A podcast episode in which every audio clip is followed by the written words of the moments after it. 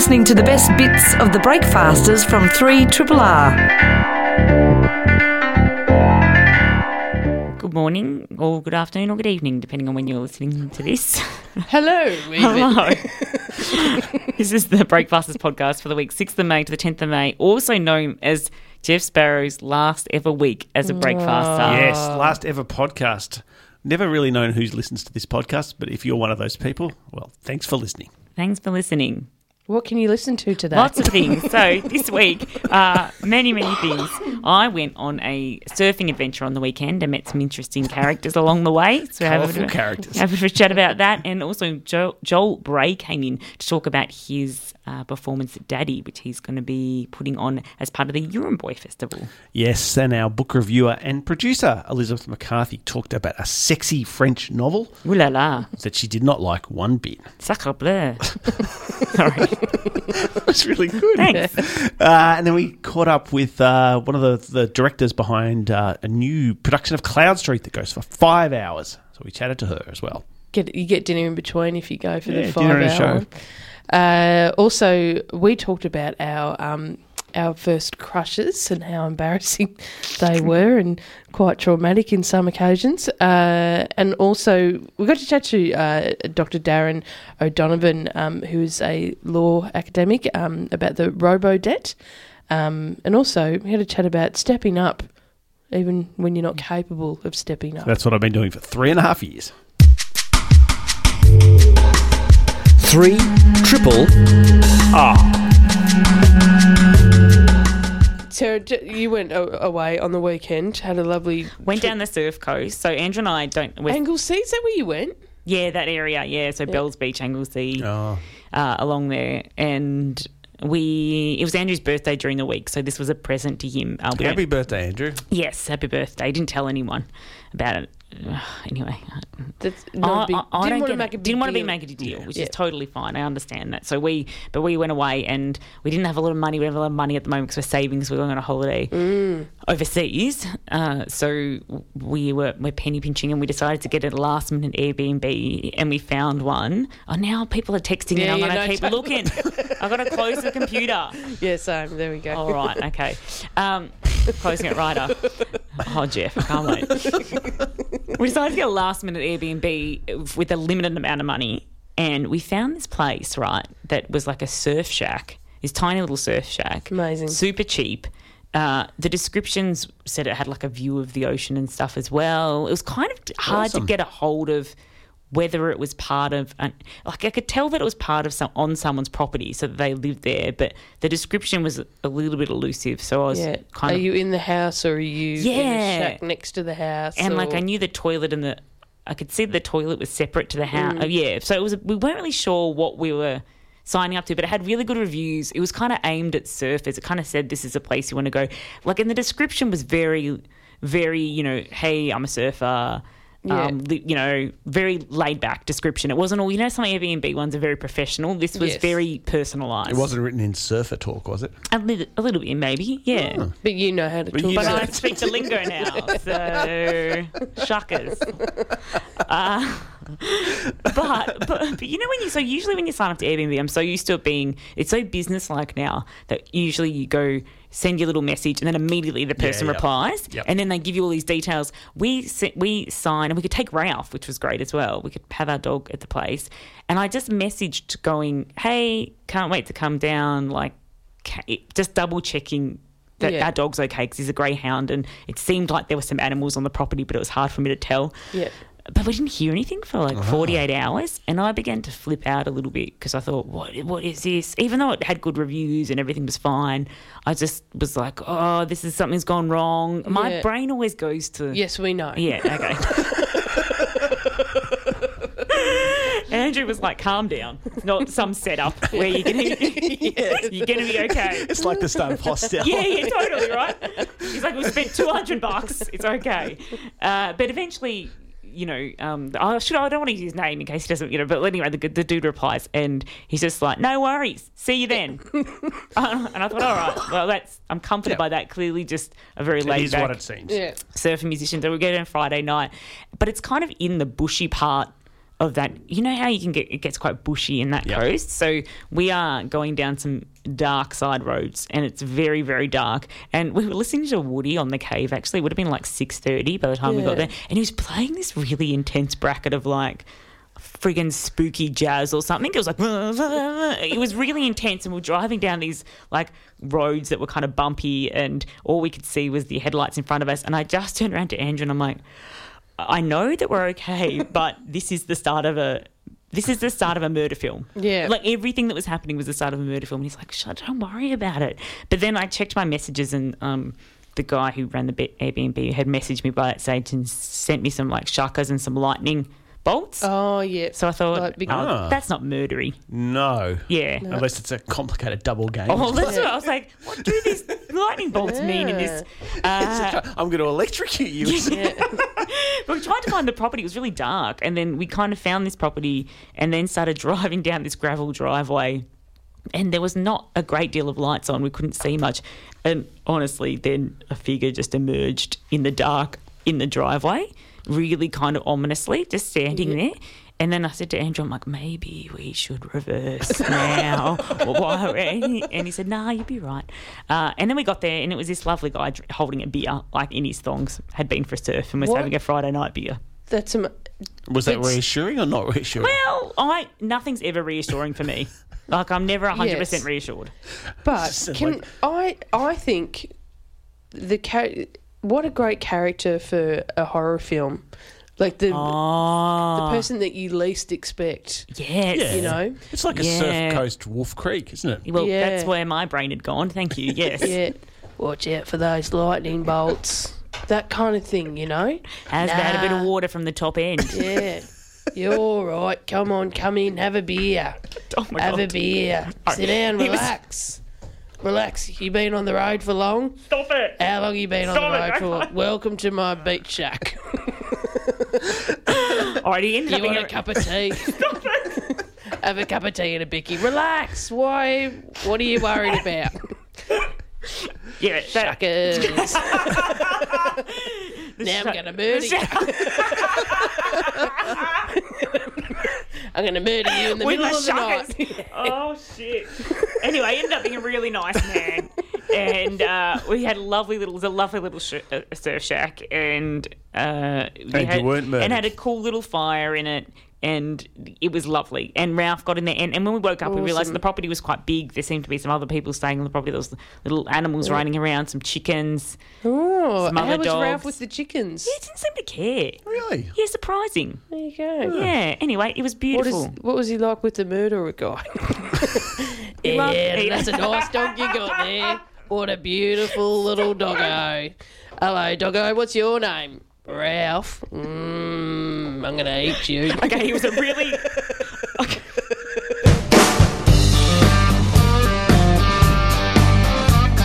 Triple R, not for everyone, for anyone.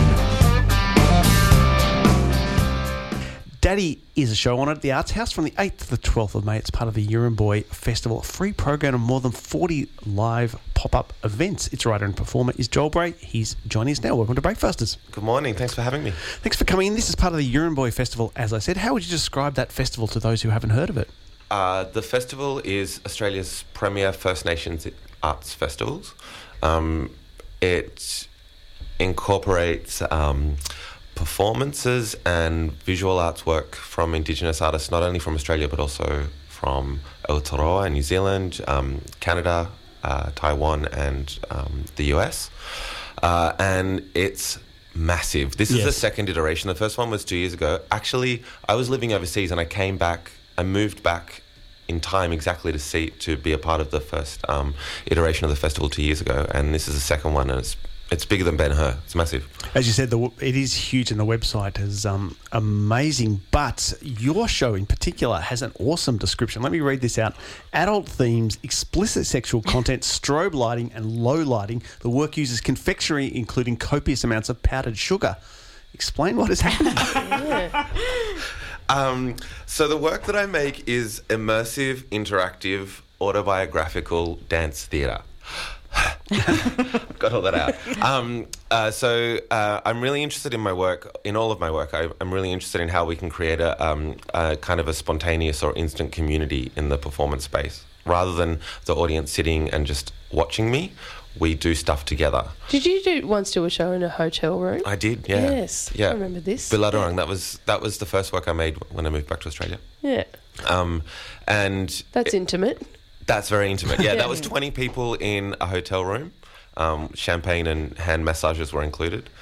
And this one is 60 people in a larger space, but it's actually, in a way, just rolling out the same principle of what I was doing in Biladurang.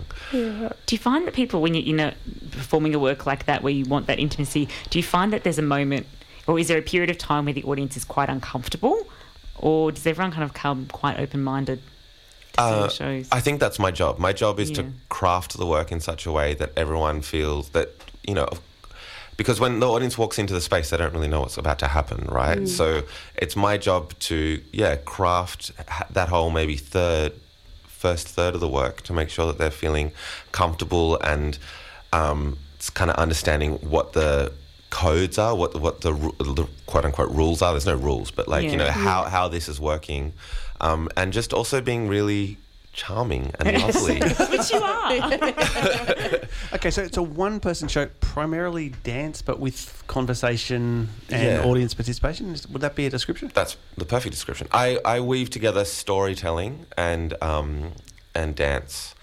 Um, I've, I've worked for a number of years with um, Anouk van Dijk at Chunky Move. Um, and it was with her that I just kind of discovered my voice in a way. I'd always been a dancer, dancer, you know.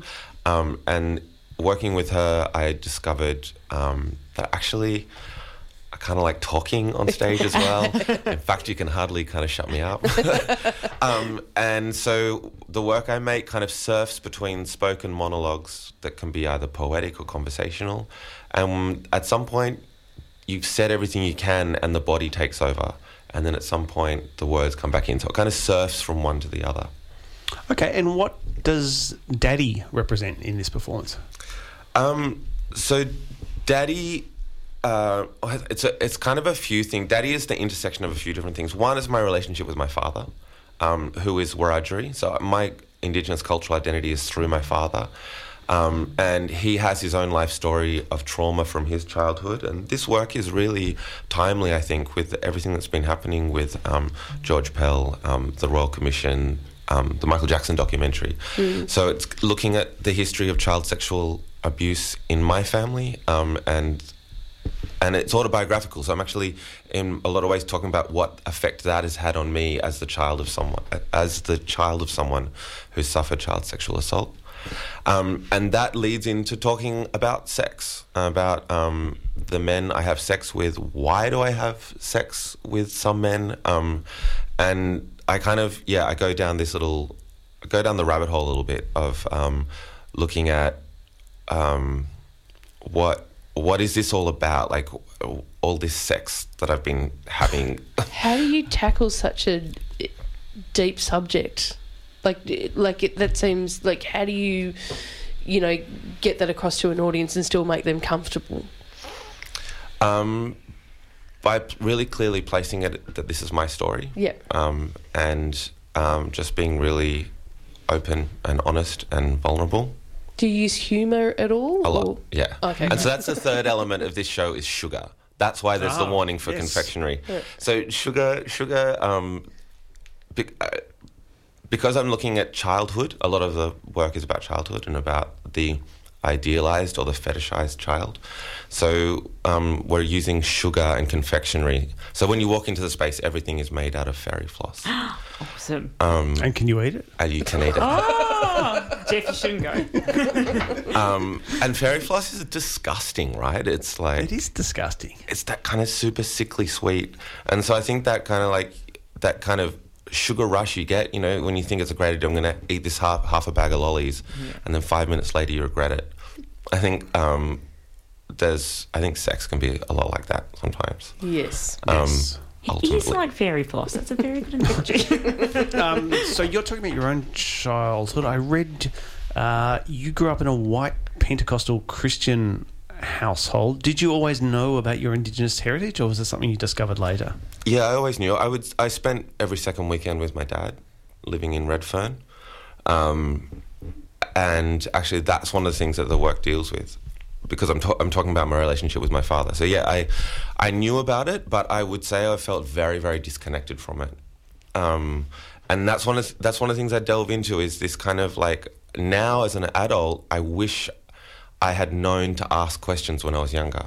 I don't know any of my dreaming stories. I don't know any of my dances or my songs or my language.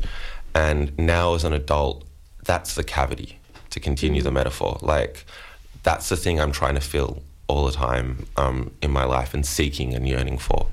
Your wire says that your choreographic um, practice springs from your Wiradjuri heritage. Then, so how does that? How do you do that? Um, I do it in the f- in the form of the work that I make. So I'm. I'm, it always makes me giggle. I hear all these um, uh, white fella artists going, "Oh, we've discovered this these new things: durational work and site-specific work and um, audience interactive work." And I giggle because actually we've been doing that for over sixty thousand years. Yeah. We just called it ceremony. Um, so that's that's the basic format that I want to continue working with and continuing to explore is how to um, tease out the mechanics of um, traditional ceremony and make performance in that way. How welcoming has gay culture in Australia been of indigeneity? Is that still an issue that's being worked through? I think so. Um, I think. Um, I think they have. I think the gay community in Australia is welcoming of Indigenous people, though I don't necessarily think they. A lot of people fathom the particular difficulties of growing up black and queer um, in this country, and that's been one of the really nice things for me moving to Melbourne is um, really finding a community of other um, Indigenous gay men and lesbians and people in the queer community um, because it, is a very specific way to grow up. You know, All right, the show is Daddy. It's on at the Arts House from the 8th to the 12th of May. As I said, it's part of the Yirramboi Festival, and there's more than 40 pop up live events. So jump on the website. Um, you can go and see Daddy. You can go and see lots of other events as well. We've been talking to the writer and performer Joel Bray. Thanks so much for coming. thank you.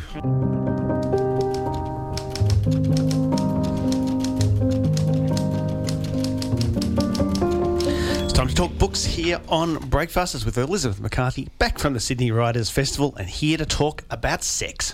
Thank you, Jeff. Hello, hello, Jeff. Hello, Geraldine. Hi, Sarah. Hello, Elizabeth. Yes. Now I'm going to be um, reviewing a dirty little number called Adele by Leila Slimani. Sassing it up for Jeff last week. um, I do need to give a warning. I don't personally think that um, anyone under 16 should probably be listening to the radio right now. So if you have anyone under 16 around, you might want to turn it off.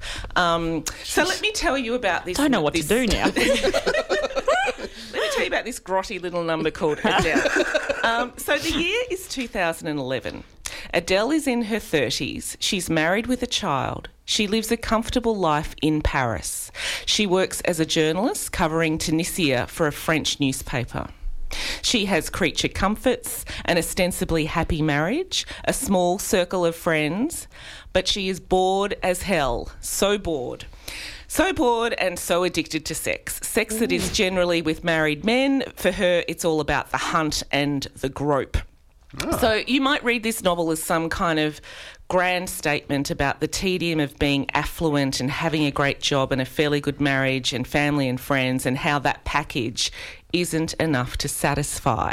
And, you know, sure, that scenario has traction and there are novels going way back that have explored that from, I mean, Madame Bovary springs to mind, Flaubert's ex- exploration of a deeply dissatisfied woman and how she was having affairs. So this is, um, it's, it's a fairly familiar kind of trope. The problem with Adele, the character, not the novel, the problem with Adele, the character, is that while there's a lot going on downstairs, there's not a lot going on upstairs. And the word bird brain sprung to mind a lot when I read this novel. Uh, you know, God knows how she is keeping her job as a journalist. She barely seems to work. Um, God knows why she's she's also working on a piece on the conflicts in Tunisia. in in Tunisia. Now she doesn't appear to be interested in anything except for getting the next route. So I, I really think Root. I think that some people That's a literary term, is it? It's the French term. it's Les the French, yes. Well, this is the thing. So I think some people will think this is sophisticated erotica because it's French, and there's absolutely a market for this novel. And there's long been this idea in films and books and popular culture in the West that the French know how to do sex, that they bring a sophistication and a dynamism to sex that the rest of us lack. Well, if anyone can report on Tunisia and get a root at the same time, it's the French. So, and, and others others will like this novel because of the idea of the female sex addict who ruins marriages and will stop at nothing to get what she wants. And for some people, that archetype is deeply naughty and you know utterly alluring. Um, so, I think that, that that if any of those scenarios are your thing then I need to tell you that the sex that she's having with this, these men is hard and fast and not particularly titillating for the reader. So weirdly, she doesn't seem to be climaxing. Um, usually, when they usually that is where sex addicts get their relief. Um, They don't get relief from any other single thing in life except for the hunt and the climax. Apparently, so I hear. Yeah. Um, well, well. Spoken so I emphatically. So Adele, Adele, Adele doesn't appear to be climaxing. She seems to be getting some relief from when she initially grabs at a man, but that's about it. Jesus. Um, and yet, Grabs and yet, at a man. and yet this this book is actually well written. I couldn't stop reading um, because of the very economic way that Leila Slimani writes this book, and and I couldn't wait to find out what Adele gets up to next, and is there any more depth to the? Is there any depth at all to this person? Um, and will she get fired? Will her husband find out? Will she have a mind blowing orgasm at last? Um, no, this is this is what kept me reading this two hundred page novel.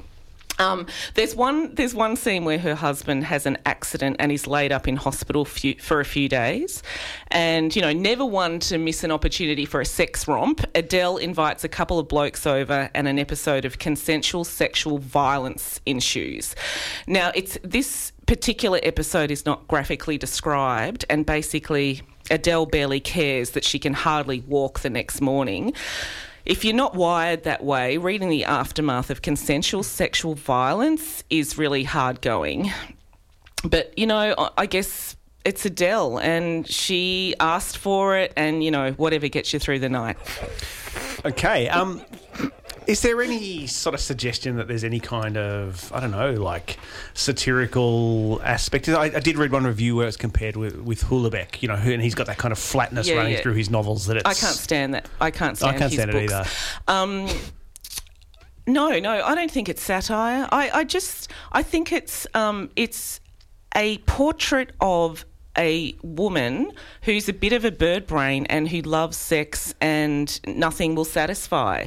Um, she, there's a few um, parts where her childhood is described. So growing up, all she wanted was to be looked at. That's all she wanted. And she appears to have never grown out of that, right? So she's not a particularly mature person. Um, for some reason, she has a couple of friends. For some reason, she has a husband who um, adores her. Their marriage is quite sexless. And so part of me is reading this thinking, if the sex was better in their marriage, would she still have these urges? I have no idea. Um, They don't kind of give a more like. Is there any hint that they talk about, say, like sex addiction as something that is a serious addiction addiction in any no, no. way? There's It's no just- moralising. Okay. No moralising. No. Uh, no sort of like you know. This is a problem, you know. Poor Adele, she really has to deal with this stuff. Yeah, this No. is a true addiction. This is a Not at all. something It's that more- grows from something. and- No, no. It's Ah. more just um, it's more just kind of written about. So this is her second novel, isn't it? And this, It sorry, is. her first novel published in France, but the second novel translated into English after her, Hmm. after her second novel became a huge English hit. Is that, that that's the the story? first novel called Lullaby yeah. was apparently excellent. I haven't read it. um, you know, lots of good reviews about that. And so and then they is- dug up this earlier one and republished it. Is that right? I don't know. Yes. I think that's That right. Is that what you're? yeah. res- I, Yeah. I, I don't know. Um, yeah. So maybe is it like sort of the work of a younger novelist who's still yet no, to find? no. Like I actually, the, the writing is actually quite sophisticated. The, my main issue is that Adele has no kind of depth, and um, and I guess if I was like in my twenties, I would find this kind of like exciting or something. But I'm in my forties, and I find this really kind of banal and. Um, you know, we've all. If you're in your 40s, you've probably dealt or you've known some sex addicts in your life. You've known people who kind of, you know, break up marriages and stuff like that, and you just kind of roll your eyes and, you know, it's it just seems so adolescent, Yes. doesn't it? Yes. As you get older, Sure. but it's written in a, you know, it's quite a sophisticated. Um, novel and but it's not particularly interesting and it's because the character isn't particularly interesting i honestly like the fact that she's made her a journalist and not just sort of a lifestyle journalist but an actual political journalist is just mind-boggling like she, Adele comes across as if she's never read a newspaper in her life It's uh, And it's not a sexy romp. You don't read it and go. ooh it's- la la. no, there's no ooh la la you- ooh la la. And that's because I think because the sex is not um, described in great detail either, Right. Because it is hard and fast. Um, so yeah, it just kind of happens, and then you know she leaves, and um, you know goes back to writing a couple of words on her article on Tunisia, and then Well, that, Which is why. that was the always thing. Yes. the, always the thing about watching Sex and the City. If you were someone who worked in the media, wasn't it? Thinking like this person who sort of bangs out the occasional column and lives in this like amazing. on Manhattan. yeah, Yes. yeah. But the thing about the Sex and the City women, and yes, I, I would go through phases with Sex and the City. I do still love watching old episodes, but you do go through those phases of thinking all these women care about is, you know, is men and sex. Like they're. They have these great careers, but their conversation is all about men. They are still boy crazy, even at their age. But to me, Sex and the City is rescued because of you know the wit and um, and the playfulness of the whole um, show. But this is. Um, th- there's no kind of wit in this, or um, No, or, I, no, I couldn't help but playfulness. wonders. Yeah. Yeah, Just Anyway. a few roots. that's right. So, um, yes. So I don't, I don't really want to put people off reading the novel. Oh no, I think you. I think there's quite a few people that are well into it now. I think it's, uh, you know, it's probably read the first 50 pages, stand in your local bookshop and read the first 20 pages. And if you like that, you'll probably, you'll probably like the rest of it. It's, it's a really quick read. It's like 208 pages or something. Yeah, it's a quickie. All right, the book is Adele by how am I pronouncing it? Leila Slimani. Yes. Slimani. Thank you so much, Elizabeth McCarthy, No for that worries. review. I'll see you on Friday. See you on Friday. Three Triple R. You're tuned to Breakfasters here on Triple R. Cloud Street is an adaptation of Tim Winton's much loved novel. It's running at the Malthouse Theatre, opening on this Saturday and running till the 16th of June. To tell us all about it, we're joined by the Associate Director, Kat Osborne. Welcome to Breakfasters. Thank you so much for having me. This book is a classic, uh, very widely read. First adapted to the stage by Nick Enright and Justin Monjo in the late 1990s. What made you decide to stage it again? Well, it's such an epic tale, and it, it's actually um, a little bit like theatre um, history, a piece of our theatre Australian history. Um, I was 10 years old in the ni- in 99 when it was put on, so I didn't get the opportunity to see it. Um, but it's definitely um, a story that has captured the imagination of all different types of Australians. And um, I think, uh, like the director Matt Lutton, also grew up in Perth, and so did I. So it is a story about Perth for those of people who haven't read it before. Um, and yeah, I think it just seemed really relevant now to bring it back 20 years later. This it's five hour epic uh, tale um, about belonging and what it really is to live in this country now. It's a story of two families who have very different belief systems trying to live together in this old house that in itself has this has its own history. Um, so yeah, I think that's what really captured um, the Malt House's interest in it, and it's also a co-production with Black Swan State Theatre Company, which is the Perth Theatre Company as well. So that's yeah. As you say, an epic production running for five hours. What sort of directorial challenges does that present? Like keeping audience interest for that amount of time? Yeah, well, it actually um, it goes along at quite a cracking pace. There's 102 scenes in the production, Whoa. and some of them, uh, you know, sort of happen within a minute, and some of them go for a lot longer. So one of the main challenges is how to tell the sprawling uh, tale. It goes across 20 years as well. So you know, the parents and the children they all age and grow um, during this time, and to keep um, a sense of flow uh, within lots of little short scenes which feel a little bit more filmic at points as well. And like, how do you do that on stage um, in a dynamic way? There are multiple settings as well. So there's in the house, there's at the river.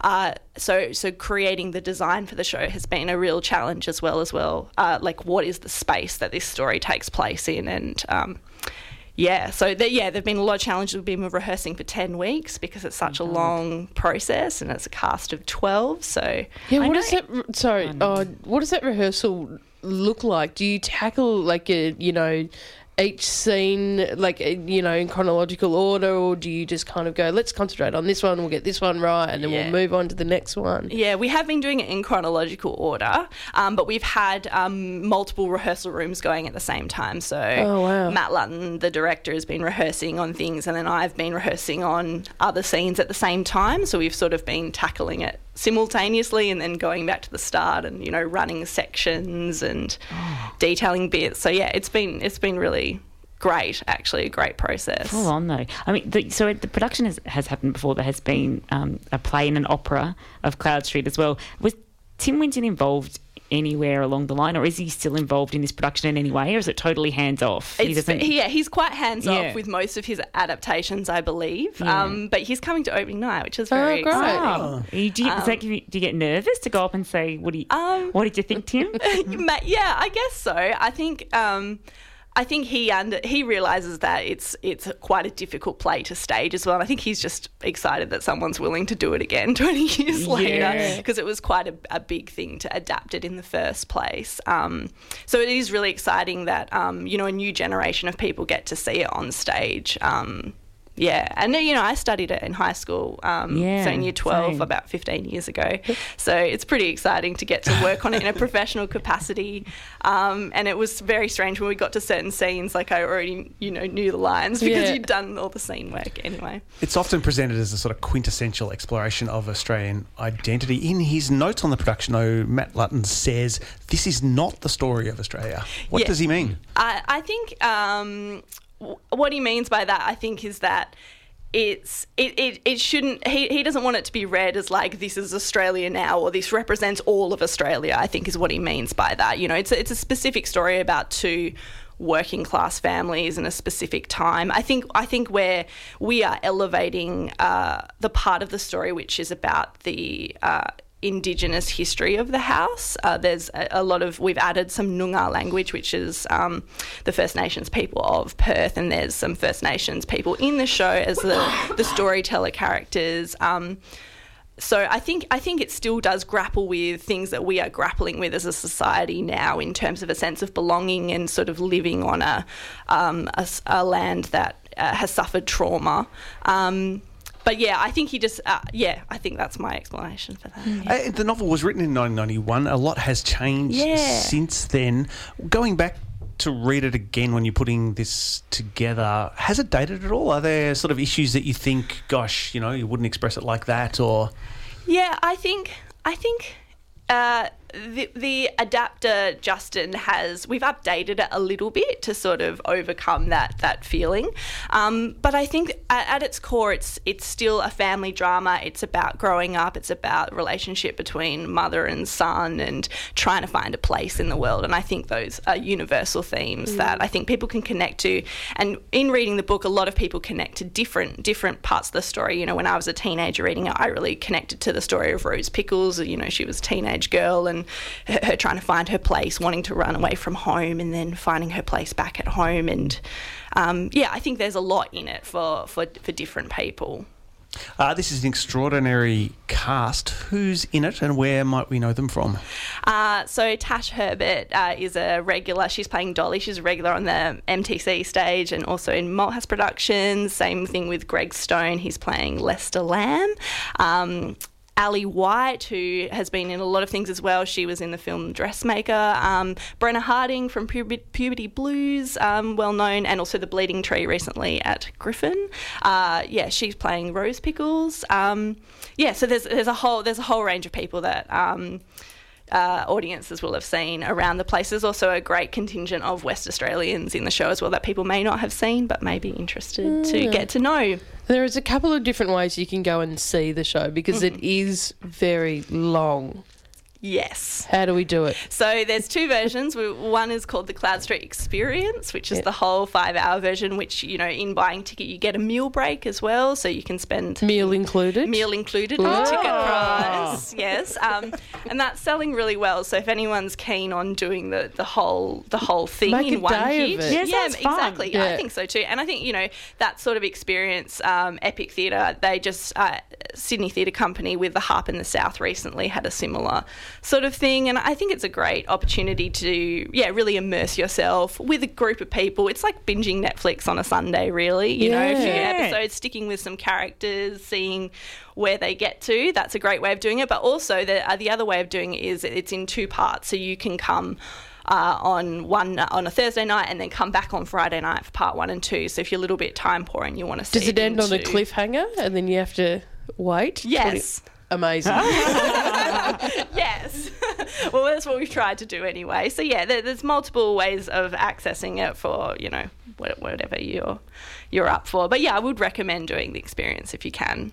All right, the show is Cloud Street. It's on at the Malthouse. Opens on Saturday, runs till the 16th of June. Jump on the website for the various ticketing options. We've been talking to the Associate Director, Kat Osborne. Thanks so much for coming in. Thanks so much. Three. Triple. You are listening to Breakfast. Just talking about boring stuff. Such Uh, boring stuff, but we're really fired up about yeah. it. Let's talk about fun stuff. Like, Yeah. tell us about your first crush and what embarrassing things you did to try and get them to get them to notice you. Or Oh, I don't know if I Oh. can talk about first crush. It's funny. So I was talking to a friend recently about not necessarily first first crushes are kind of primary school things, but how mm. awkward of a teenager I was. Yeah. So, but excruciating. You wouldn't even it, when it came to guys, I just could not. Mm. I was friends with boys, but if it came to kind of dating and, and things like that, I could not handle it. I I would I if a guy would even. I didn't even know if a guy was trying to ask me out or not. I didn't think, Yes. you know, I just wasn't the kind of girl that thought that guys were asking her out. So when they were, I never really got the drift. And when they would, when I would try to interact with a guy that I had a crush on, I would be one of the, I was one of those people who'd go just beetroot red. I'd shake. I've just never been good at it. It was so I was so, such an awkward teenager. So all give of, me, give us one example. Okay, so actually, a friend reminded me about this the other day. I worked at a supermarket chain, like a Foodworks supermarket in Burwood for a while when I mm. was probably 15, 16 or 16 years old. And I don't even know if I should tell this story. It's too, it's so, I I feel, feel sort of vaguely ill thinking about this, Oh, whole, yeah. this whole thing. I, I feel like you block out of this part of your life for a Do you reason. want me to start? Do it. Well, he was so, so so there was a guy that used to come come into the supermarket. So I went to an all Catholic all girls school. I used to hang Mm-hmm. Yes. out with guys who were my mates, but you know, crushes were a different thing. Yes. And there was a guy that used to come through every week, and he was the apprentice at the local butchers. Oh, okay. yeah. Hot. Yeah, Yep. hot, right? So we called him Butcher Boy. Yep. Anyway, fair I, enough. Yeah, that was his name. I, th- I thought he was really cute. Uh, and that was about it. I don't even know why I thought Butcher Boy was cute. I can't remember now. But every time he'd come through on the Saturday when I worked, I think there was like a vibe, but I wouldn't know because I was so Yeah, weird was and vibe. awkward. There was a vibe. You thought there was Yeah. a vibe. There was a vibe. Okay, yeah, probably maybe not. Maybe it was all in my head. You just try to get his butcher's run done. I know. He'd do his he'd buy buy his one thing every week, and I used to get so nervous that I remember he would I'd have to give him change, and I couldn't put my I couldn't give him the change with my hand because I'd shake so much. So I used to have to just put push the change onto the counter oh. every time I served him. Like I just have to put it on the Yeah, and push wouldn't it you towards to him use that as an opportunity to touch, to touch because I couldn't handle touching. Yeah. I couldn't even handle him talking to me, and he'd come through, and I'd just be so red and try to talk to him about normal things, but I What, couldn't what was he handle like it. to you? G'day, Sarah. How's it going? I don't even think he knew my name. Oh, I don't. Everybody now has Why? now become the psychotic surfer. Wolf I know. Creek It was guy. that Wolf Creek man. That's the only character oh, I've got. Even though he, it was just kind of, not, you know, how you going? And, you know, I think we're, I don't know, I don't know. Maybe it was all in my head. But I had a crush on this guy for so long and nothing ever happened. And then I was at a party at a friend's house around the corner, like hmm. an 18th or something. It was an old, my sister's friend's party. And this guy Butcher turns Boy up. was Butcher there. Boy turns up. And I just went, what the, what are the chances of Butcher Boy being here? And, And Was How the many- old spark still there? yeah, well, this was still this is when the crush was happening. Oh So this was I was and uh and uh, I remember, and then a friend of mine knew it was Butcher Boy, and she was like, "You got to dance near him, so go and try and dance near him." So then I, oh no! So No, I- keep I going. distinctly remember standing in my friend's backyard in a circle. You know how you dance when you're young? You'd stand in a Yes. circle, Yeah. and you and you just kind of Sway shuffle awkwardly. around. Yeah Like a zombie after the apocalypse. actually like the zombie dance. And so I remember standing in this circle and kind of just swaying around, and then him kind of swaying up next to me, and then us just kind of dancing next to each other, like getting kind of like closer, Closer, and, and yeah. closer, and then him kind of smiling and me smiling, but neither of us Oh, doing anything. yes. Right. And I remember seeing my friend looking at me from across. The across the backyard, like with her thumbs up, going, You're doing you well. know, just shuffle closer, Sarah. And so as we, we shuffled towards one another, but then out of nowhere, another friend of mine kind of comes in and cuts between us. Oh. Okay, and I get really confused. I don't know what's going on. And she leans in and she's like, You can't. You cannot go near that guy. I kissed him a few weeks ago and I'm really interested in him. Oh, Heartbreak. I know. Heartbreak, right? and of course, yeah. And so then I went, oh, I just couldn't believe it. And I are they just, married now? No, I don't even know. Ah. I don't even know she kissed him. And then I just shuffled off into the Awkward- corner, shuffled awkwardly away, backwards shuffle to my friend. you were- And I said, "It's over. Oh. It's over." And I can still remember that whole. I just remember thinking, looking back on that, I go, the ten months of intense emotions I felt about that, from the beginning of the crush to the end of the crush, and my inability to ever actually talk to this person, and I just can't. I was, yeah, it, it, it makes me feel sick now to my stomach about how awkward I was with crushes. Yes, I, you know- I feel sick. on Should I your have not behalf. shared that story? No, No, no, no, no. It's just I, I can remember. Oh, so many people would relate to that for sure. Oh, the worst. Tell us yours. Yeah, now you're going to share a bad Oh, crush story. I, similar kind of thing. I can barely even speak about this because it just makes me it makes, it makes me feel It's so, uh, Trauma Wednesday. so. Yes, I, so oh my god, what are we doing? It's like a therapy session. no, I, I, I can remember writing a poem. No.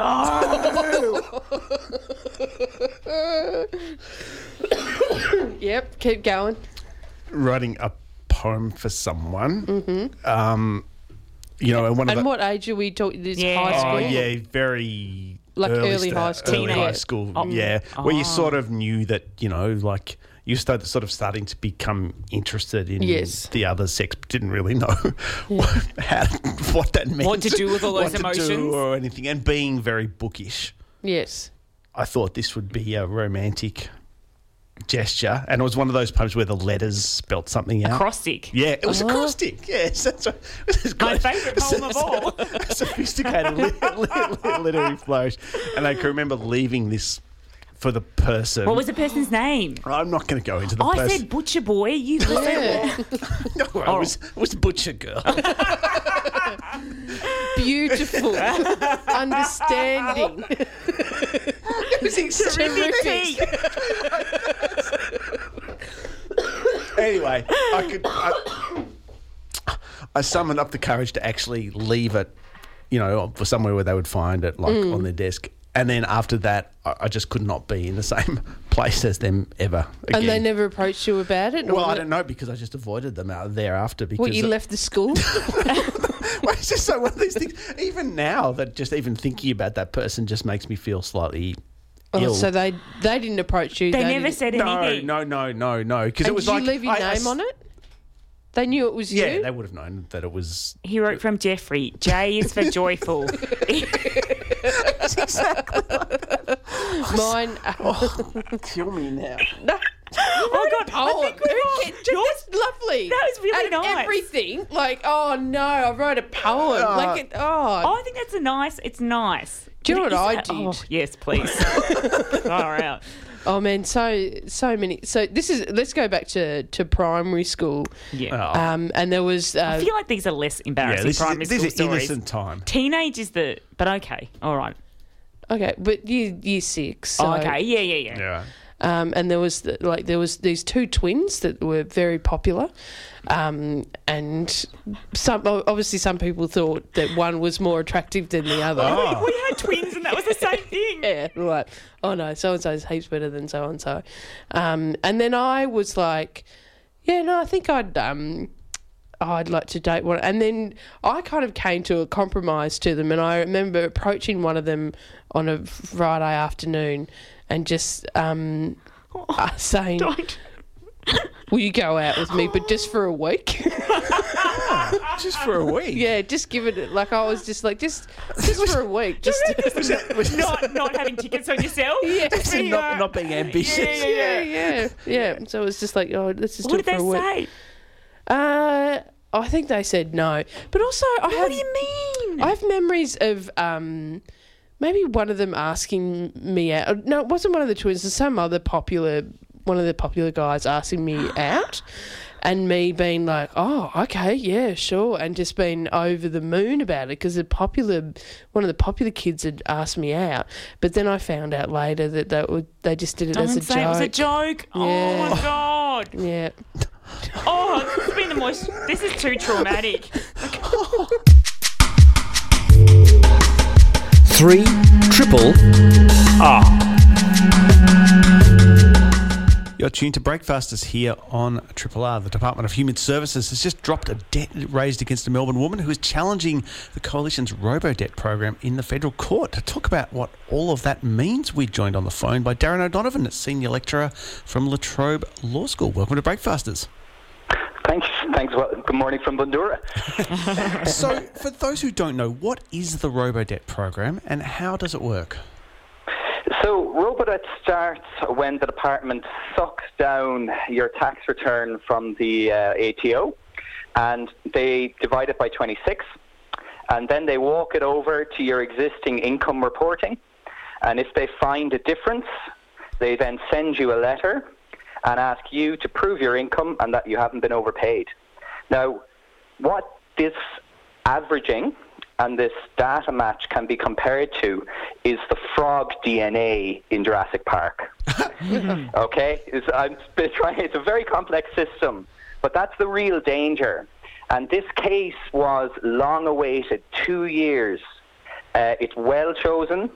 Uh, we have published scholarship supporting it, um, which seems to, you know, it argues basically that in this particular area of social security law, they're placing too high a burden on people to work with calculations that are not probative of the person's circumstances. Because if I say to you, do you work evenly across the year? That's a key RoboDebt question because the way you, if you average someone's income, you're assuming that they work neat, regular hours throughout the year. But I would say most, so many of your listeners, they hmm. work part time, they work sporadically, they're studying like my students.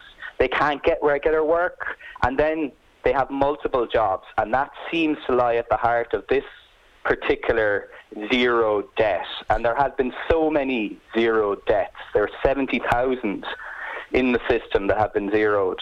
I, The numbers are amazing. I, I can give you the numbers of I, I read a piece from you where you said that in the early days of the program, you were being contacted by some of your students who were in an absolute state of desperation. Can you tell some of the stories hmm. they were telling you about how this program was affecting them? Well, again, obviously, absolutely no names, you know. Yeah. But I think the real difficulty is, and at the heart of this case is, people need to know where this is coming from, and they need to know what they have to do. Um, and like I've seen debts of thirty thousand. I've seen debts where people have worked for six employers, and it's assumed that they work they were working at the six places at the same time, which is rather heroic. Yeah. Um, you know, there's some incredible things out there, and what really frustrates me as a as a law academic is there's a smarter, fairer, more accurate way of doing this. Like you, we're taking this noisy data, we're lumping it over the tennis net at people with limited resources. Um, and I think that's the real distress because my students were studying for their exams, and the first thing I would tell them is you can play, you know, you can get more time, and I have to, you know, you, you kind of there's so many, you know, I think what we need to be, we need to be person centered in the way we deliver decisions. And we need to focus on the individual. And the old system used to go and get information from the employer. It didn't get people online uploading JPEGs onto a website. But they have placed the onus on ordinary people with limited resources, with a whole lot of potential vulnerabilities and misunderstandings. And it's not efficient. Yeah, I've had. I mean, I've spoken about this a lot on this show because I've had so many friends affected by this, and uh, the, a lot of them are, uh, just kind of don't know what to do. They've been told that they have this debt. They told they have to prove that they don't have this debt, but they're not provided with any means to do that.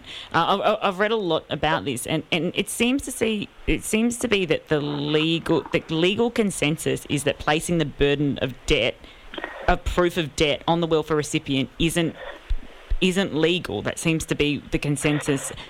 But and we've got this case that's going to um, the courts at the moment. Can can you just talk about that, where we are legally with RoboDebt at the moment, and what this case might do for that? So, uh, this, uh, the key, one of the things that you need to be very careful with is you need to distinguish between the letter that people receive, which says go online, and there's usually a figure on it. If you don't do something, this debt is coming. Yes. And an awful lot of people treat that as the debt but they need to stay calm. They need to take their time. They need to seek out information. The debt is not necessarily issued. In this case, this person is in a, was it or was in a payment plan, so the debt was raised. So here, when the debt is raised, the focus was very much around getting that final answer for people saying when can they use this averaging data? What can they demand from you? And unfortunately, the department had a look at their file, the file they put their name to, and they seem to have zeroed the debt, which just embodies the issue. And can I just say as well, I know it's very patronising of me as a privileged lecturer to come on and say to your listeners, fight. You know, it's incredibly hard. But when you get to the end of the process, you have appeal rights, you have review rights. Keep saying the word review. Eventually, you get to an independent voice. When people get to an independent voice in the tribunal, we are seeing high levels of settlement, just like we saw, well, just like what we saw in the court. You know, it's not an isolated example, certainly. And so, what is the implications of this case then? I mean, is it possible that this whole program might fall over legally? Like, so, like, I'm at, uh, this area is administrative law. Okay, if you ever wondered who your university lecturer called a nerd, it's us. Okay, um, so it's incredibly technical and it's incredibly difficult, and it it has always been my sense that this campaign is about a little bit of law a little bit of economics because I passionately believe that chasing this complex has got contractors all over it. It's got it, it's totally inefficient, and the costings are starting to show it. So, like this, I, I think it's very difficult to knock it out at the level of system, particularly after what happened, where they've zeroed the debt. The case is still ongoing. Um, we now have to decide if it's futile, if the point of principle is one that the government will consent to be, to be heard by the court, or whether Peter Hanks QC, who has led the legal op- opposition to this, whether he can show the court that what is happening is something it should take up. And the thing that frightens me is how many people are repaying these without questioning them. I've chased that across all these technical documents the best answer I can give is there are 150,000 debts which that have been repaid without a formal review. Now those files, see, there's a, with Centrelink, it's always magic words. They do offer you a reassessment if you come up with new documentation. But the problem is the original decision. So the review hits the original decision. So you need to say the magic word review, uh, which is useful for your listeners, you know? Yep. So, uh, what would you recommend to people who are facing this at the moment? I've got a friend who received the letter that raised the debt a month ago. They were told that they don't believe that this debt exists, but they've been sent a bunch of papers that don't make any sense to them and numbers that don't make any sense to them.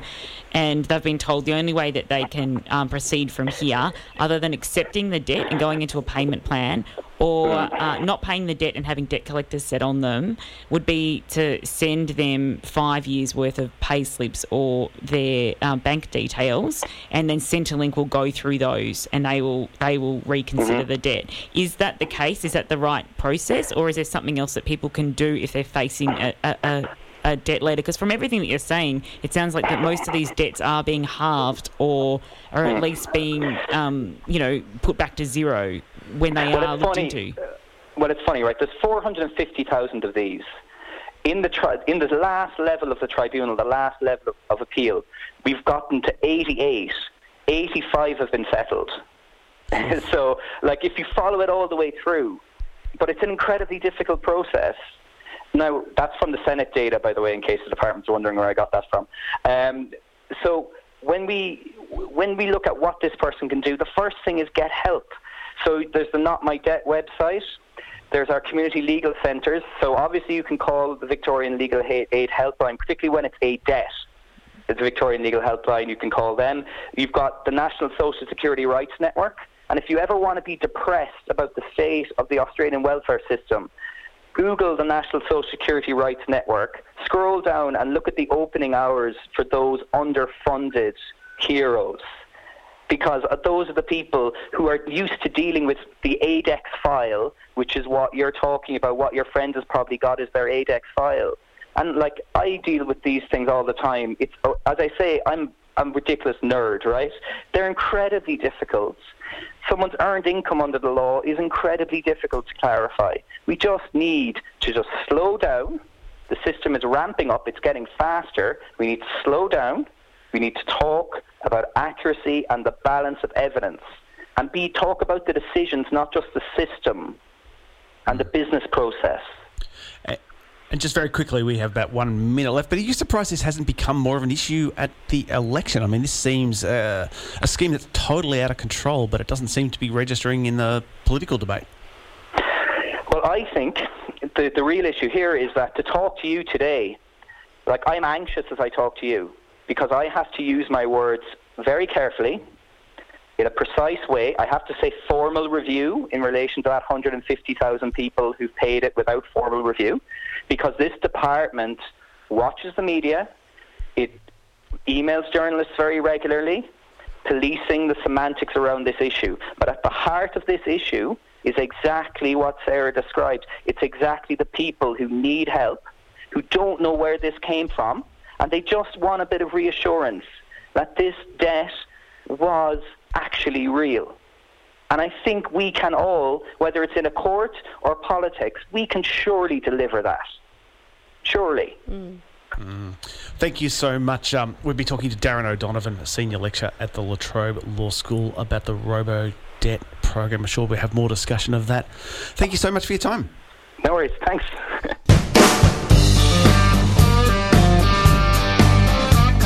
Triple R, not for everyone, for anyone. I think there are two types of people in this world. Oh, yes. Yep. Those that, you know, if you're in a situation and someone needs to step up, there's those that'll step up Yep. and those that know that they are completely unqualified to step up. There's those people that go, no, I've got this, I can do this, and those that can't. Jeff, you've got a um, a prime example of someone that did step up, even though probably They- shouldn't have. No, this is in North Carolina, um, a baseball competition between the High Point Rockers and the Sugarland Skeeters. Americans always have best names for their. Skeeters is such an American word. What does it even mean? What's a skeeter? Don't know. Uh, Mos- anyway. mosquito? Mosquito? Skeeter. I don't know. Anyway, they were going to do their baseball game, and you know, because it's America, they always have to have someone coming out to sing the national anthem. It's a boat. Oh, okay. All right. So, um, but their singer was sick, and he couldn't do it. So we, they- we need someone to sing the national anthem. we need someone. So they got one of their um, employees to step up and um, have a go. and were um, they qualified to do it? Do you think? No, they were not. Why Shall were they we- not? Oh, you got to you're gonna play it. I'm going to play it. Oh, bloody awesome! early light. Who's right? Let me hear you, people. Please. The so bright eh? beaming, and the Oh. the perilous light o'er the ramparts we were so gallantly streaming, and the rockets blare, the bombs bursting in air. He's giving it a pretty good go. I want to keep listening to this. The night that our flag, that our flag was still there. Oh, say does that star It's really coming into it now. banner yet flames o'er the land of the free and the home of the brave. Let's play ball. Um, oh my god! The video's pretty great too because he just does look like an employee who's just. Do you know? Where did he come from? Did they just pick him out of the crowd? Well, they said that they had a very quick audition to find someone to do it. Wow. So he's the. I reckon he is a karaoke king, right? Totally. Because he he knows how to. I reckon he's he can hold a tune. He can sing. I think that other than a bit of a wobble in his voice at the start, he can absolutely sing. But also, can he? I I think so. Well, he was claiming he was cramping up. That it was Ah. overheating. But how's about this? They put the team put out a press release saying, unfortunately, uh, they they explained that uh, the performer volunteered, volunteered to fill in on short notice following a last minute audition. Yeah. Uh, So he's a karaoke king. He's used to going up there and, you know, being able to sing along to a song and seeing the lyrics there. And, you know, he knows how to work a crowd. Come on, everybody. Yes. But there's no he- lyrics there and it threw him. Yeah, he clearly forgets the word. But how's about the last minute audition? I bet they just someone from the you know from the team management said you, you, and you. Can you sing a Yeah. couple of notes? Out you go. Anyway, they put out a press release saying, unfortunately, due to a combination of factors, the rendition was not up to organisational standards. and then they say the High Point Rockers regret the incident and apologise to any and all Americans. Oh yeah, Americans take that stuff so seriously. But also, how hard is it just to plug in the amp to Spotify? I know, and just play a Yeah. version off the off Spotify. I you know, I actually ended up singing at a cons- high school concert once. For this ex- this exact same thing happened to me. But I, happened? I was playing. We're in. It was for the kind of inter. What were they called? Like inter sports. Oh, yeah, inter-school athletics Yeah, yeah. But it was musician. It was the music one. Oh, no. Rock Eisteddfod kind of. Yeah, and so you'd have like blue team, whatever our blue team was called versus Yeah. red team, and we had to do. We did put on this musical. You had to write your own kind of play slash musical, and I was playing one of the lead characters that was um, Fonzie, but Fonzie in Grease. It was very confusing. Fonzie in Grease. Yeah, so like I was playing the Fonz, but in it there was going to be a Grease rendition, Oh, like a okay, few a few Grease songs. There was also a Beatles I song. thought you meant like ancient Greece. Oh, no, no. strange. Oh my god! Cross generic. He goes back in time. Like a toga or That'd be so good. You'd actually see that would have been an episode of Happy Days. Hey. I'm here. Um, and so I, I was playing Fonzie, and at the last minute, I was just meant to kind of do some acting with in this Sandy role and kind of be like, "Hey, I'm the Fonz," and do some silly things on stage. And then at the last minute, well, about a week out from it, they said, "Oh, we've t- been told that we need to have more singing because we don't have enough singing in it. So you're going to have to perform. You're the one that I want with the person that's oh, playing." But the, the person who was playing my, Sa- I don't know why it was Sandy and Fonzie, not Sandy and Danny, but anyway, who was playing the woman to my Fonzie, she also couldn't sing. But they just said, "Well, you're just going to have to do it." And I went, "All right, I'll be fine." In my head, I thought, did that. Yeah, in front of the entire school. Oh, and mate. I just said to them, so it got to the day and I said to them, just turn up.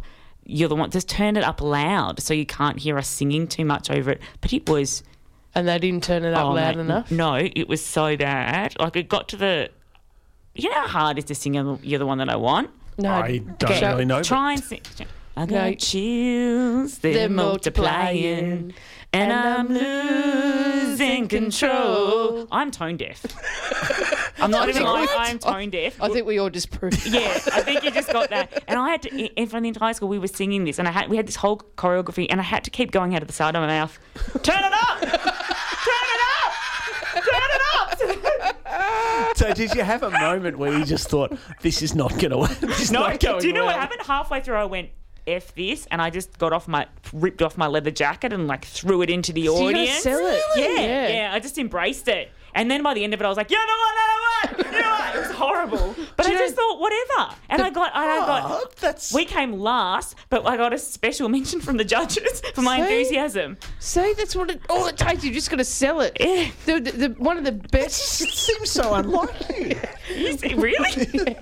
one of the the best karaoke um, performances I've ever seen was from this woman who absolutely could not sing and, and sang Jackie. You remember that? Jack, Jack, Jackie.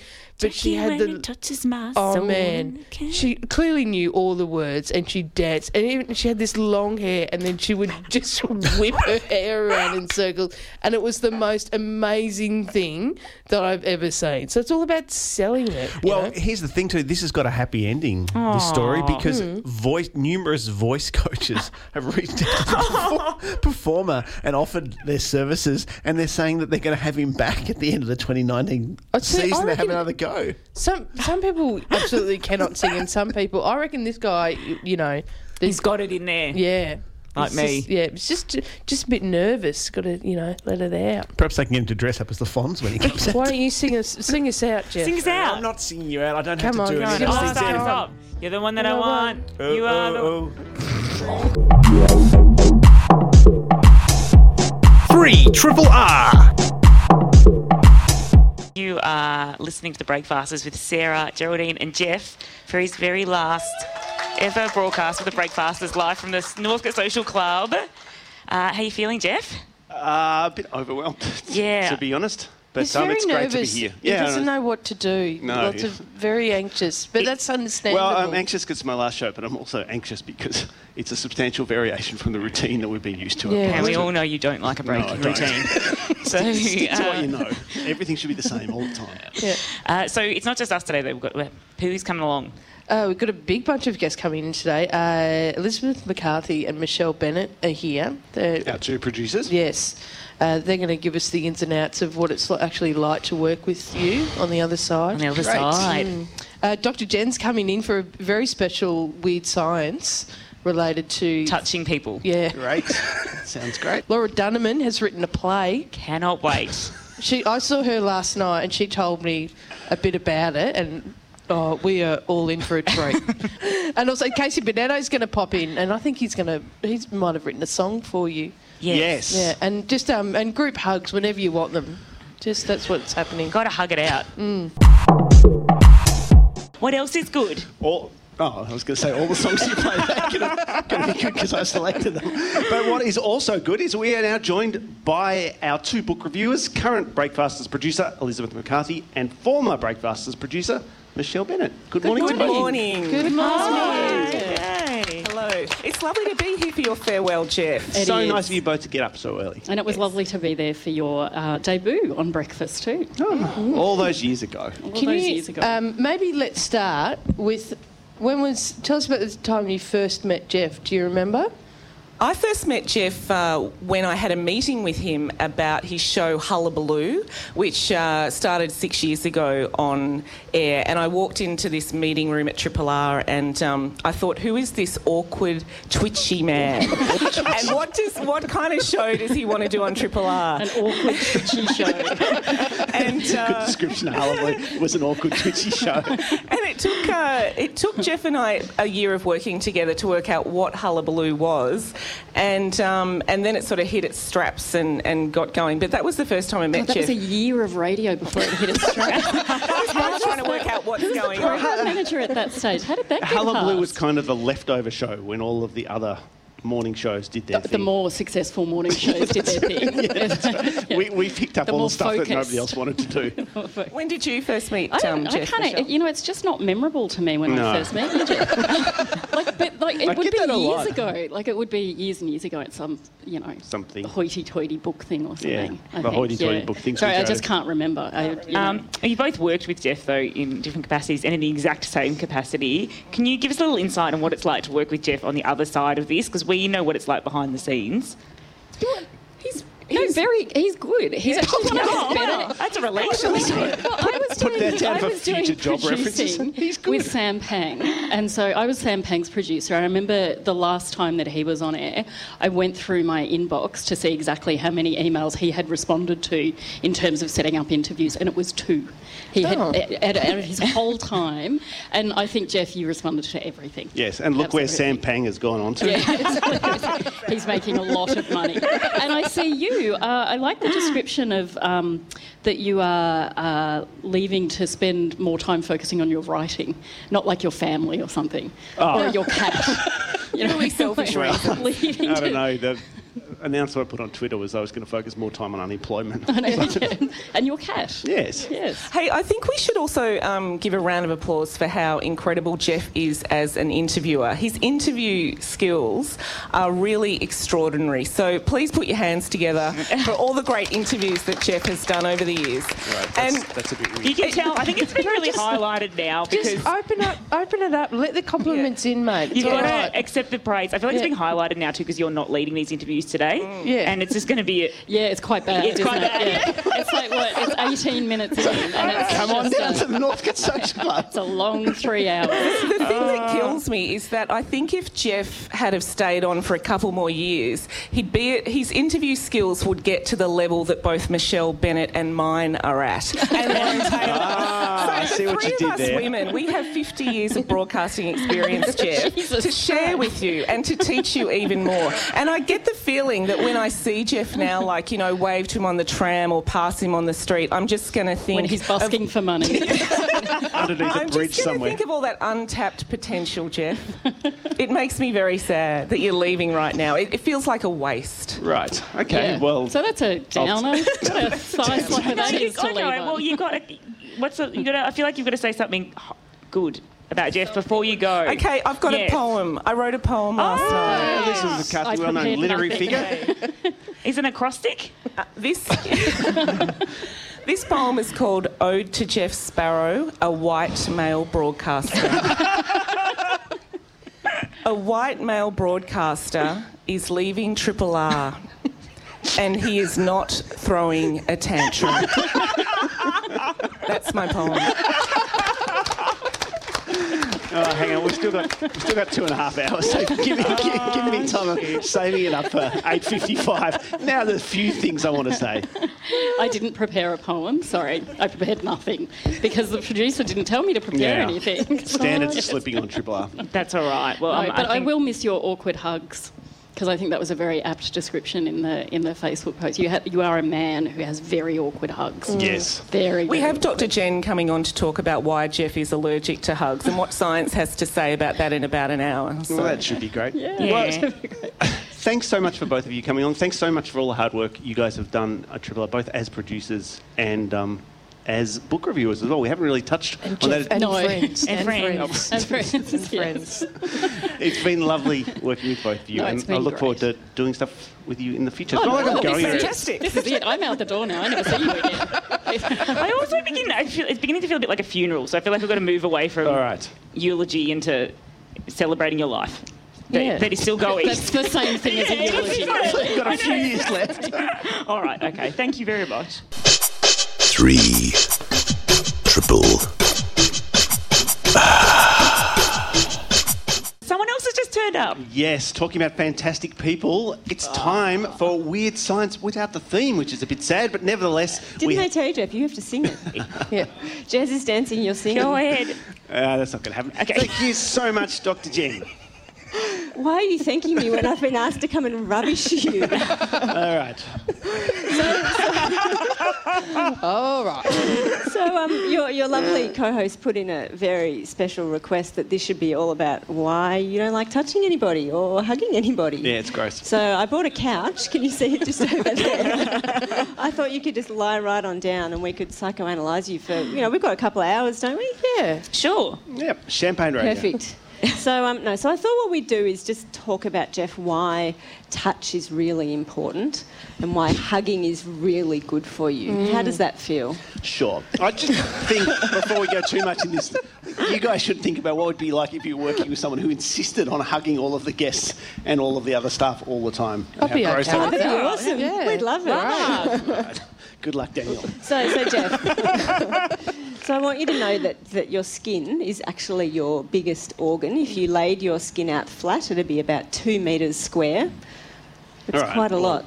So your skin's Hopefully, I'll never lay my skin out well, we can probably do that for you if you like. But no, skin's really important. So, you know, there's lots of evidence. There was this very um, distressing study done back in the 1950s where they had baby rhesus monkeys and they denied them access to a mother. Um, and then Oh. once the monkeys were really, you know, miserable, they then offered them two choices of a surrogate mother. One was just a wire model, but plenty of food. Jesus. Yeah, dark turn. No, 1950s, guys. Yeah.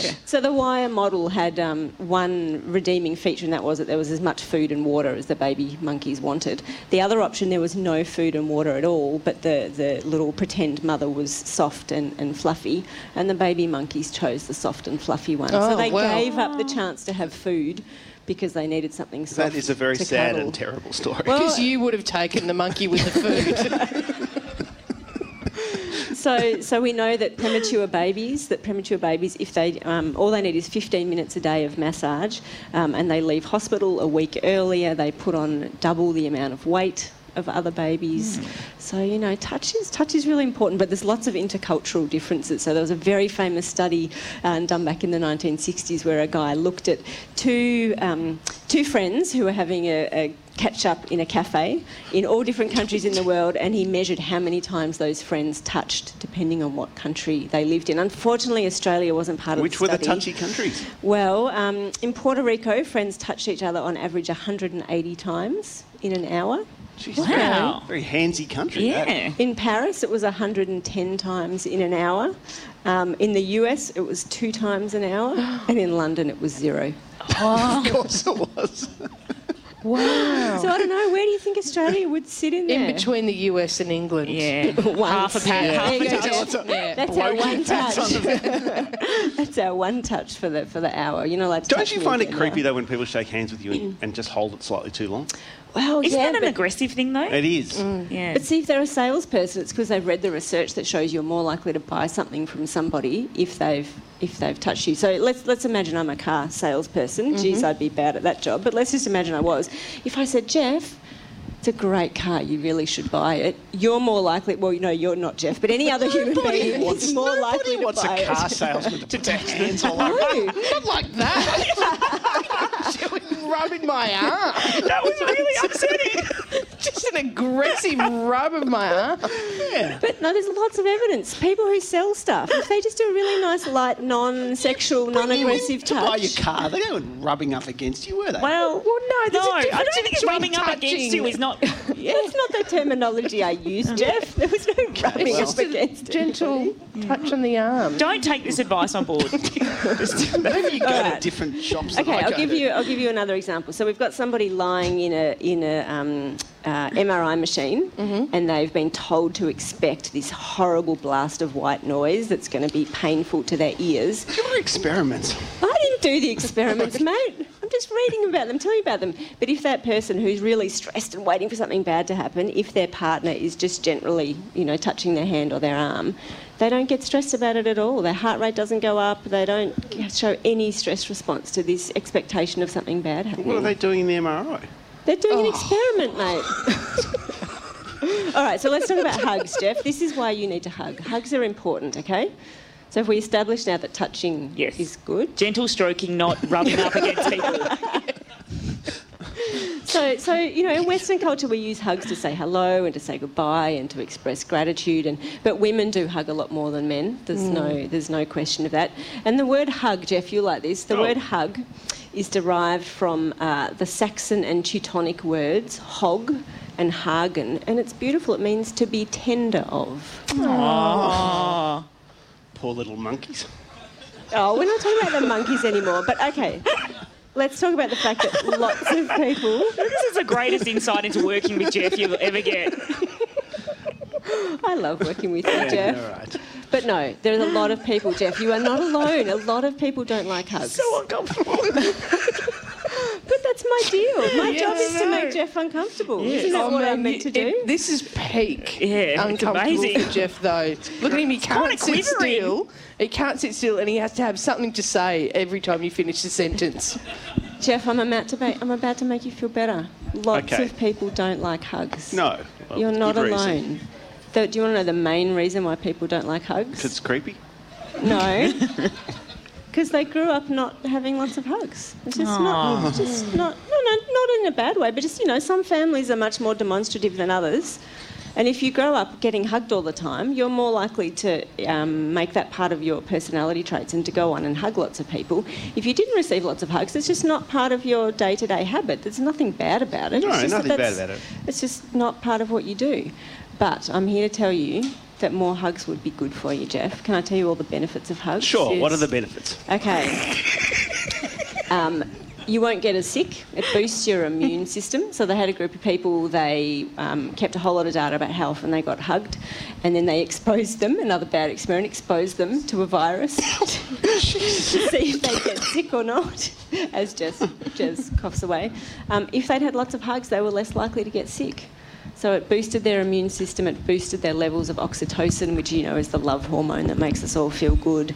Um, it uh, made them feel better after they fought. So next time you have a fight with your partner, none of this kiss and make up. It's hug and make up. If you hug, it gets rid of all the bad feelings about you know the fight that you've just had. But lots of health stuff. So reduces blood pressure, reduces heart rate. There's lots of good evidence that hugging is actually very, very good for our health. But I have um, a very important last piece of information for you, Jeff. What's or that? two pieces of information. One is that um, a Japanese research group has made a robot. So that if you want the, the health benefits of hugs, but you don't want to actually have to hug a human being, you can sounds hug the robot. Yeah, yeah. Are you, are you okay with hugging, Hugging a a robot? robot. That's You okay. prefer that? I quite, quite like the sound of that. It's called the Senseroid. Okay. And you hug this robot, and because you're wearing this vest with all these pressure things, it gives you the sense of being hugged back. Sure. yeah Sounds terrific. But the other really important fact for you, Jeff, is that. Um, you know, greeting people is important. If you don't like hugging, you're not even into handshakes, the most hygienic form of greeting is a fist, Fist bump. bump. Oh, yes. Come on, mate, give her a fist Oh, bump, for yeah. Oh, goodness right. sake. Trying hard here, Jeff. Trying hard. That just epitomises the whole three and a half years of me trying to get you engaged. Lots of engaged. problems, haven't we done? It's me trying my hardest to get Jeff to engage, and he's just like, hmm, hmm. Dr. Jen, No. thank you so much for coming in today. If you had To fi- make Jeff to really make Jeff really uncomfortable. It's Oh, mate, you have succeeded I better than we could Oh. ever expect. I've not seen him twitch that much in a long time. Uh, any final words for Jeff? I'll miss you. I'll miss you. Aw. It's And if it been such a great segment for such long. And I know a lot of um, listeners really love your segment and tune into it. And I'm Thanks, sure you'll continue to do great work for many years to come. But it's been I'll, wonderful. I'll do my best. And I was going to say, you know, if it wouldn't make him so uncomfortable, I'd give him a really big hug I right think you now. should. I think that's how these Yeah. segments All should right, we'll have a big hug. Three triple R. Are you going to introduce our next guest? Sure. Um, Oh. every No, well, okay. I thought, yeah, I just didn't know. You've introduced everybody else. I didn't know if you had one prepared. But um, could everyone please welcome our Friday funny bugger, Laura Dunemann? Thank you. Thanks, everybody. Thanks, Jeff. Thank as you. Laura. I might cry at the end. It's a bit sad, but um, it's so lovely for you to come on down. Thank you. My pleasure. One of the Your best things- glass- your glasses are crooked. One of the best things about doing this show is all the people that um, that you meet. All the pop-ins. All the pop-ins, and you are one of the regular pop-ins I'm from the very first year. You I'm were happy popping to be in. a pop-in. Yes, Mm, mm. quite the pop-in. Um, one of the um, the best things that you've done over the years is when you've written plays for us and you've Yeah. made Jeff act. Yeah. Oh, 'Cause he's that's such a real highlight. He's such a good vocal actor, isn't he? yes, thank you. Not much response from the crowd. I feel like you have brought a whole other side of Jeff out that I Mm. never Oh. would have known existed. Certainly, it was never in the job description when There's, started doing this job. I've found something deep inside of Jeff, a little spark of of um, Hollywood. Yes, sure. Maybe that's where he's going next. Anyway, so um, Elizabeth, producer here, um, requested that I write a play today for Jeff. Right. So I've written a play and I just sent Don't it to you guys. it. I haven't read it yet. They so haven't read it yet, guys. Um, so I just thought I'd write something because, you know, often as listeners, we don't get to see behind the scenes of a radio show. And, you know, you mentioned a couple of weeks ago that you were resigning, and it all seemed very harmonious and, you know, like. Everyone was happy about it, a bit sad, rah rah rah. I just thought everyone deserves to see a behind the scenes glimpse of how it really went down. Yeah. So I've Great. I've written a play that depicts that. Of course you have. Shit. Um, in terms of casting, I think it's going to be more um, easier for the listeners if you just each play yourself. Okay. Yep. Rather than swap And do that. Although that would be interesting too. Um, I'll read the stage directions. Okay. And then there is an extra character that will pop in. Oh. I'll, I'll, I wonder who it is. um, I'll read that character. Okay, great. Okay. Got you. Are we ready? Yes. Sure. Okay, it's called All Good Things. Dot dot dot. A short play by Laura Dunemann. A short play by Laura Dunemann. Okay. Already the tension is there. Setting the scene. it's 5:45 a.m. The breakfasters are meeting before their daily morning radio show. I'm not Break- there at eight five forty-five. Don't interrupt. I'm reading the stage directions, Jeff. Daily morning oh, radio show Breakfasters on Laura. community radio station Triple You're not supposed to read ahead. I, well, The sexual tension is through the roof. Behind the scenes glimpse. The team have been working three and a half years now and have never really told each other how they really feel. Go. Hey, hey, Jeff. Hey, Sarah. Hi, Geraldine. how's it going, Jez? Pretty crummy, actually. I saw you two kissing last night. Okay, I was going to say that Jeff's wife no, no, and, and his mum are Stick here. to the I'm sorry. script. It's not Okay. relevant. What? Where? In Sarah's car outside Jeff's apartment. H- how did you know? I didn't, but now I know for certain that you Oh. did kiss. The sexual tension has been through the roof lately, and I've had enough of it. You two need to sort yourselves out. Well, what do I? What do you have to say for Oh, yourselves? this is- Jesus, Laura. Laura! Keep going. I love you, Sarah. Even before I knew you, I loved you. So I, I know, Jeff, but I have commitment issues, and the truth is, Geraldine, I love you. I love you too, mate, but not like that. I'm into Jeff. What? Who wouldn't be? He's a catch. He's got a constant supply of gin. He's so good at Twitter. He's fun to sit, sit next to on a plane. In other words, he's a sexy communist. I can't argue with that. And of course, he's so affectionate. I love his hugs. He never hugs me. Because I don't want to overstep what's appropriate in the workplace. True. I actually really love hugs, but I'm a man and I need to make sure I respect my colleagues' personal space. What about my personal space? You hug me.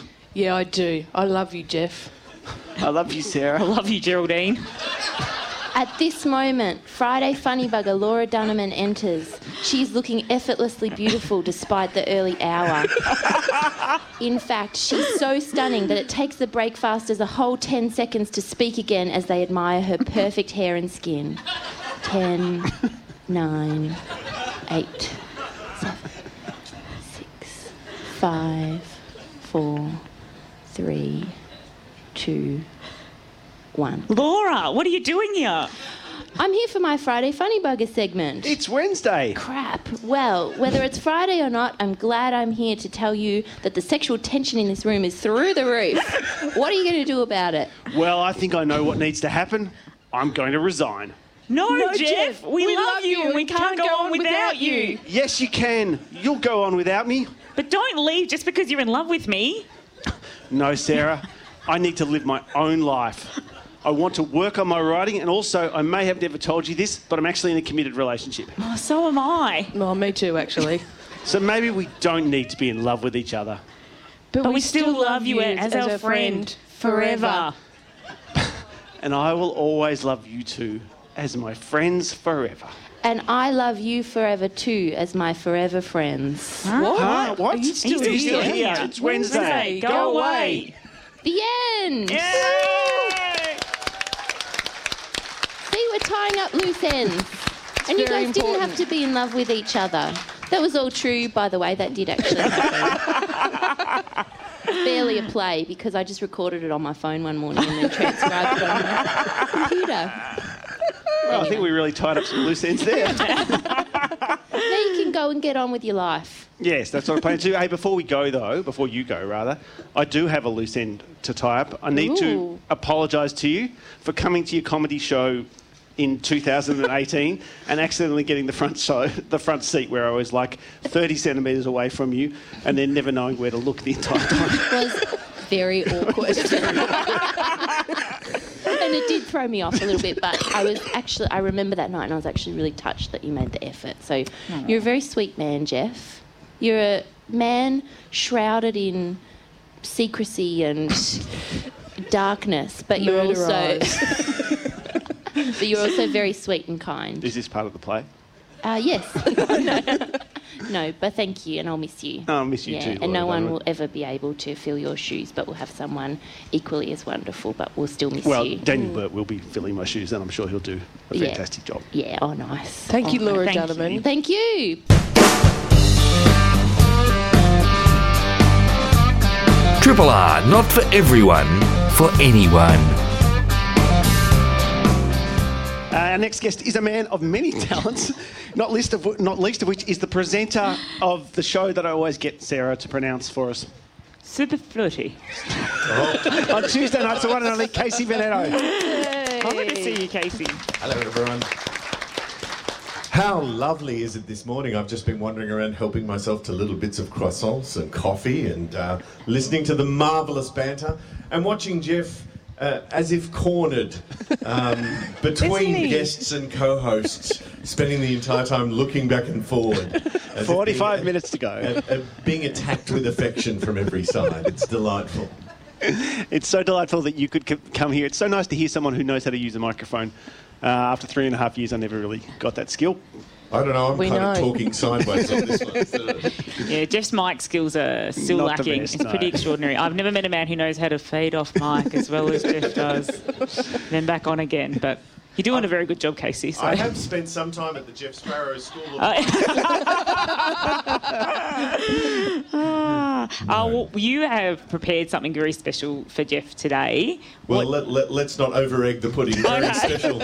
Very special might be. Uh, might Um, be yes. Quite average. Sort of mediocre. Fair to middling. What is it? What have you done for Jeff? All I can tell you is uh, it's an ode. An ode uh, to time.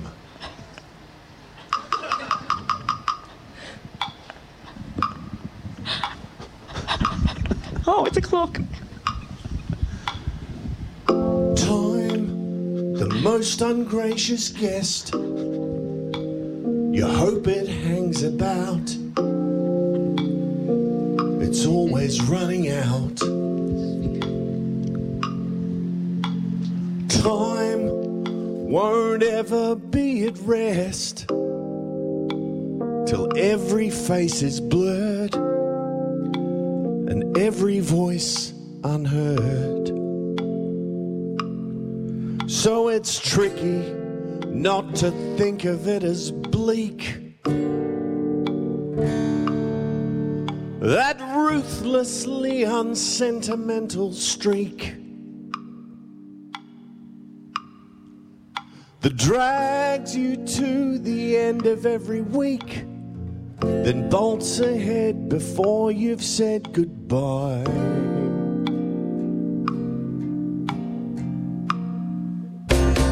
Jeff, the most ungracious host. With every toast we pour, he's halfway out the door.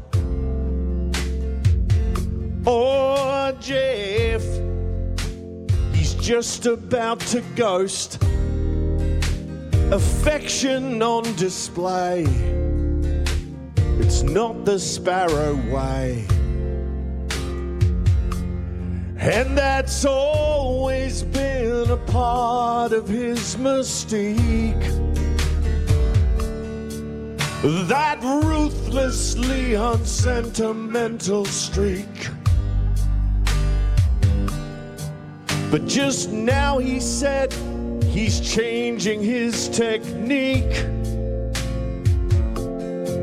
What he wants you all to do when he's face to face with you is hold him close and never let him go till time is standing still. Get right up in his grill. Then you wrap your arms around him nice and slow. Lyrics. Deep in your embrace, you'll find a better place. Just caring and sharing his personal close and never let him go. Jeff, he used to be so deaf to all these faithful hearts that break as he departs. Oh, Jeff, he knows there's not much time left to let his love light show, to let his feelings flow.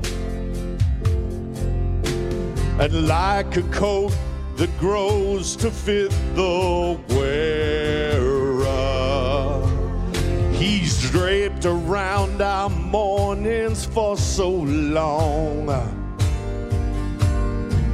He's warmed the hearts of Geraldine and Sarah. The connection is so strong. Ladies, how could it be wrong to hold him close and never let him go? And before he wanders free, just cling to him and see if he might turn around and never leave the show. Cause wouldn't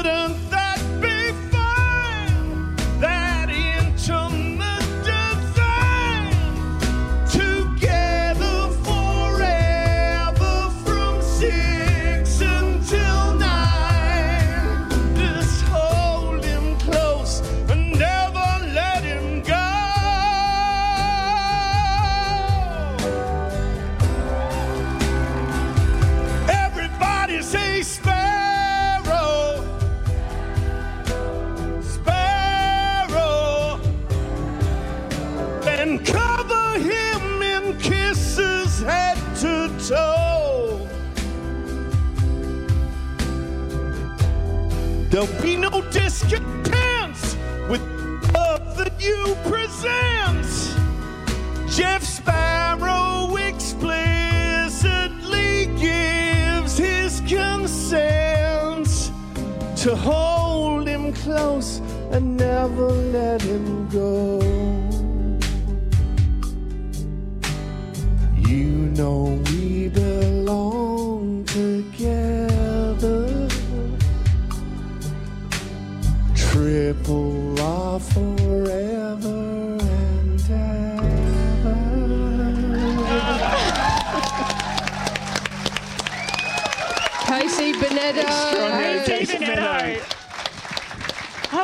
Extraordinary. That was quite something. You know, I remember last time you came on the show, it ended in, in a hug as well, but it was nothing compared to that. I, I honestly, I don't know. You could feel Jeff quivering just then. That was.